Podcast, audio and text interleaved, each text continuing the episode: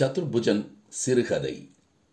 சின்ன வட்டம் பெரிய வட்டம் ஒலி வடிவில் வழங்குபவர் ஜிபி சதுர்புஜன். நம்பினால் நம்புங்கள். ராஜேஸ்வரியுடைய ஜாதகத்தை கையில் எடுத்து இன்றோடு பத்து வருடங்கள் ஆகின்றன. அவன் கிராஜுவேஷனை முடித்தவுடனேயே அப்பா ராமசுப்பு பெரியவளுக்கு செய்தது போலவே இவளுக்கும் கல்யாணத்தை முடித்து விடலாம் என்று ஆரம்பித்தபோது போது ராஜி ஒரு சிஏ இன்டர் வரைக்குமாவது படித்து முடிக்கிறேனே என்றாள். சரி சரி நீ பாட்டுக்கு படித்து கொண்டிரு. நாங்கள் பாட்டுக்கு பார்த்து கொண்டிருக்கிறோம். கல்யாணம்ங்கிறது நாம் நினைச்ச உடனே நடக்கிற காரியமா இப்படி பார்த்துட்டு இருந்தா தானே ஒன்று ரெண்டு வருஷத்தில் திகஞ்சு வரும் என்றார். இந்த அப்பாவே எப்போதும் இப்படித்தான். ஒன்று சொன்னால் அதையே பிடிச்சுண்டு நிற்பார் என்று சொல்லி ராஜியும் சிஏ சேர்ந்தாள். அடுத்த இரண்டு வருடங்களில் அவள் நினைத்தது போல் இன்டரை முடித்து ஒரு வேலையையும் பிடித்து விட்டாள். ஏனோ தெரியவில்லை. வீட்டில் இருக்கும் கல்யாண பேச்சு மும்முரமும் ஜாதகங்களின் வருகையும் போட்டோக்களின் பரிமாற்றங்களும் அவளையே கொஞ்சம் கொஞ்சமாக மயக்கி மந்தமாக்கியது. வேலைக்கு போய்க் கொண்டிருந்தாளே ஒழிய அவள் கனவெல்லாம் வெள்ளை குதிரையில் வரும் அந்த ராஜகுமாரனை பற்றித்தான். அம்மாவுக்கு அடங்கிய பிள்ளையாய் தெரிந்தாலும் காலத்துக்கேற்றவாறு ஜீன்ஸ் பேண்டிலும் டி ஷர்ட்டிலும் அளவான மீசையோடும் அலட்டல் இல்லாமல் புன்னகையுடன் சிவப்பு நிற ஹீரோ ஹோண்டாவில் அவள் மனச்சாலையில் பவனி வந்து கொண்டிருந்தான். அவன் இடுப்பில் அவள் கை. ஆனால் எவ்வளவு நாட்கள்தான் இந்த கற்பனை மன்மதனுடன் சவாரி செய்து கொண்டிருப்பது? அப்பா என்னடாவென்றால் பார்த்து கொண்டே இருக்கிறார். அண்ணன் முரளி மனோகரும் பெங்களூரிலிருந்து இதற்கென்றே அடிக்கடி சென்னை வருவதும் இந்து மங்கையர் மலர் என்று பத்திரிகைகளிலேயே கண்களை ஓட்டி இருப்பதும் வரன்களை தேடி பேயாய் அலைவதும் வயதோ படிப்போ வேலையோ ஜாதக பொருத்தமோ ஒன்று மாற்றி ஒன்று ஏதாவது உதைத்து கொண்டே இருப்பதும் சே என்று ஆகிவிட்டது ராஜிக்கு. ராஜிக்கு ஜாதகம் பார்த்து பார்த்தே சலித்து சோர்ந்து விட்டார் ராமசுப்பு. ஓடும் ஒவ்வொரு வருடமும் அவருக்கு எப்படி அப்பாடா இதை முடிக்கப் போகிறோம்? போய் சேர்வதற்கு முன்னால் நடந்து விடுமா? இல்லை தான் போன பிறகு முரளிதான் இதை முடிக்க வேண்டுமா? அப்பொழுதாவது முடியுமா? இல்லை ராஜி இப்படியே வேலையை கட்டிக்கொண்டு காலந்தள்ள வேண்டியதுதானா? அண்ணனும் அக்காவும் குழந்தையும் குட்டியுமாய் சந்தோஷமாய் இருப்பதை பார்க்கும்போது அவள் மனம் எவ்வளவு பாடுபடும் என்றெல்லாம் போட்டு மண்டையை குழப்பிக் கொள்வார். ஆனாலும் மனதில் எங்கோ ஒரு மூலையில் பகவான் நம்மை கைவிட மாட்டார் அப்படியெல்லாம் நடக்காது. நம் காலத்திலேயே அவளுக்கும் நல்ல வரனாக முடிந்து கடமையெல்லாம் முடிந்த பிறகே கரையேறுவோம் என்று ஒரு ஆரூடம் கேட்கும். இதை போன்ற எண்ண அலைகளில் மோதி மோதியே வயதின் வேகம் கூடியது போல் உணர்ந்தார். தள்ளாமையை தள்ள முடியவில்லை. ராமசுப்புவுக்கு அடிக்கடி உடம்புக்கு வரவே முரளி சென்னை வந்து போவது அதிகமாயிற்று. சனி ஞாயிறென்றால் மெயிலை பிடிப்பதும் வீட்டுக்கு வந்து ஜாதகம் வரன் என்று யார் சொன்னாலும் ஓடுவதும் சகஜமானது. சென்னைக்கு மெயிலில் ஏறும்போது நம்பிக்கையும் திரும்பி பெங்களூரில் இறங்கும்போது அவநம்பிக்கையுமாய் வாரங்கள் வந்து போயின. இதில் ராஜி வேறு அவ்வப்போது முரளிக்கு எரிச்சலை மூட்டிக் கொண்டிருந்தாள். ஆரம்பத்தில் பொறுமையாய் இருந்து கொண்டிருந்தவள் வயது முப்பத்தி ரெண்டை தாண்டியதும் எல்லாம் முடிந்து விட்டது போல் அவசரப்படலானாள். தன்னை யாரும் லட்சியம் செய்யாமல் இருப்பது போன்ற எண்ணங்கள் மேலோங்க சாடை மாடையாய் குத்தி காட்டத் துணிந்தாள். சில சமயம் முரளி காதுபடவே என்னை பற்றி யாருமே கவலைப்படுறதா காணும். அவாவா பொண்டாட்டியும் குழந்தையுமே உலகம்னு ஆயிட்ட மாதிரி தெரியறது என்று முணுமுணுத்தாள். முரளியுடைய மனைவி லட்சுமியோ சாந்த ஸ்வரூபினி இந்த காதில் வாங்கி அந்த காதில் விட்டுவிட்டு அது இந்த காது மூலம் வெளியேறிவிட்டதை குறிக்க ஒரு புன்னகை மட்டுமே புரிவாள்.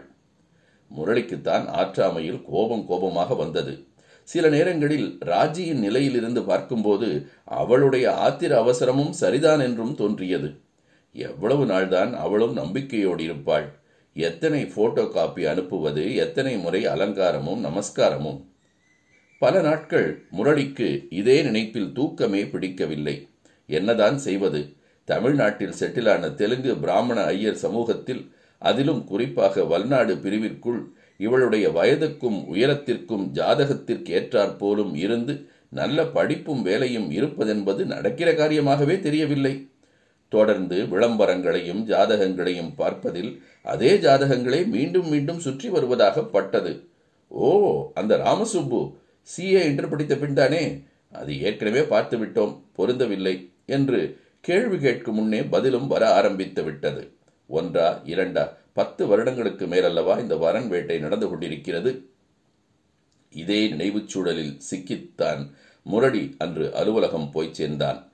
என்ஜினியரிங் ட்ரெயினியில் ஆரம்பித்து இந்த சீனியர் மேனேஜர் பதவிக்கு ஒரே இடத்தில் ஒட்டிக்கொண்டு விடாமுயற்சியாலும் விசுவாசத்தாலும் படிப்படியாக உயர்ந்து நல்ல பெயரை சம்பாதித்திருந்தான் அவன்.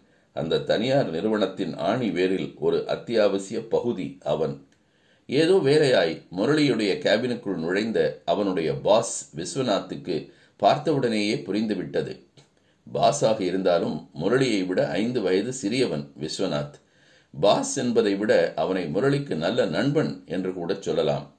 Something wrong something bothering you இயல்பான கனிவு அந்த விசாரிப்பில் தொக்கி நின்றது. ஒன்றுமில்ல boss purely a personal matter பரவாயில்லை உனக்கு என்ன அப்படி பெரிய சீக்ரெட் பர்சனல் மேட்டர் இருக்க போகிறது? உங்களிடம் சொல்வதில் என்ன பாஸ் என்னுடைய தங்கை ராஜியைத்தான் உங்களுக்கு தெரியுமே. அவள் கல்யாண சமாசாரம்தான். எல்லாம் ரெடியாக வைத்துக்கொண்டு உட்கார்ந்திருக்கிறோம். மாப்பிள்ளை மட்டும் வந்துவிட்டால் போதும். தாலி கட்ட வேண்டியதுதான்.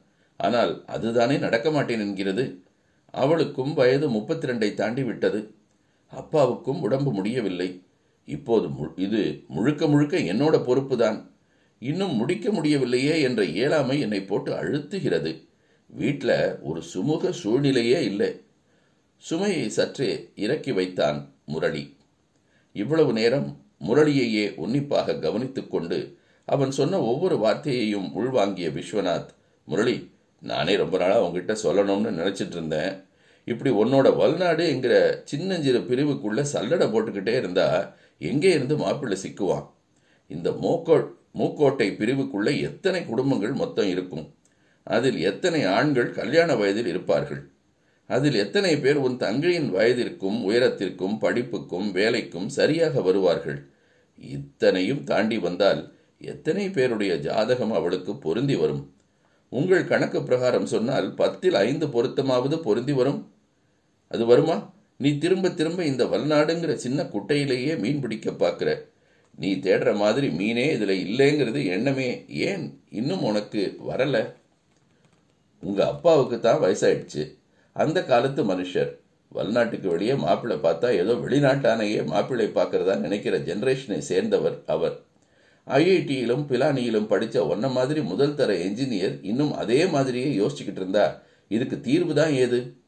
ப்ராபபிலிட்டின்னு ஒன்று இருக்கு இல்லையா? ஒரு என்ஜினியரிங் ப்ராப்ளம் என்றால் ஒரே விதத்தில் யோசித்து தீர்வு கிடைக்கலன்னா என்ன செய்வ? வேறு அப்ரோச்சில் முயற்சி பண்ண மாட்டியா? அதே போல பத்து வருஷமாக போன பாதையிலேயே திரும்ப திரும்ப போய் தேடினா இனிமேல் புதுசாவா உனக்கு வல்நாட்டு மாப்பிள்ளை பிறந்து வரப்போறான் வேற ஒன்றும் பெருசாக சமூக புரட்சி பண்ண வேண்டாம் நீ. ஆனால் உன் தங்கைக்கு நல்லபடியாக கல்யாணம் பண்ணி பார்க்கணும்னா உன்னோட குறுகிய வல்நாட்டு வட்டத்திலேருந்து வெளியே வளர்த்தா முடியும். அவளுடைய தகுதிக்கேற்றாற் போல விருப்பத்திற்கேற்றாற் போல உங்கள் குடும்ப வழக்கத்திற்கேற்றார் போல நல்ல குடும்பத்திலிருந்து ஆளை தேர்ந்தெடு. அதுதான் உன் தங்கைக்கு சந்தோஷத்தை தரும். இதை இனிமேலும் தள்ளி போடாமல் உடனே செய். திட்டவட்டமாக வந்தது விஸ்வநாத்தின் அறிவுரை. முரளிக்கும் இது சரியென்றே பட்டது. இவ்வளவு நாள் தனக்கு இது ஏன் தோன்றவில்லை என்றும் தன் மீதே கோபமும் வந்தது. ஆனாலும் ஒரு சின்ன சந்தேகம் மின்னியது. இதற்கு என் தங்கை என்ன சொல்வாள் என்று தெரியவில்லையே. உதாரணத்துக்கு உங்களைப் போன்ற ஒரு கன்னடக்காரரை அவள் கல்யாணம் செய்து கொள்ள சம்மதிப்பாளா? சந்தேகமே வேண்டாம் அண்ணா என்று ராஜியின் சந்தோஷ குரல் கேட்டது பின்னாலிருந்து. இவ்வளவு நேரம் விஸ்வநாத்தின் அறையில் இருந்தவள் நாணமும் முறுவலுமாய் உள்ளே வந்தாள். இந்த சிறுகதை கலைமகள் ஜூலை இரண்டாயிரத்தி மூன்று இதழில் வெளியிடப்பட்டது. நன்றி நண்பர்களே. மீண்டும் சந்திப்போம்.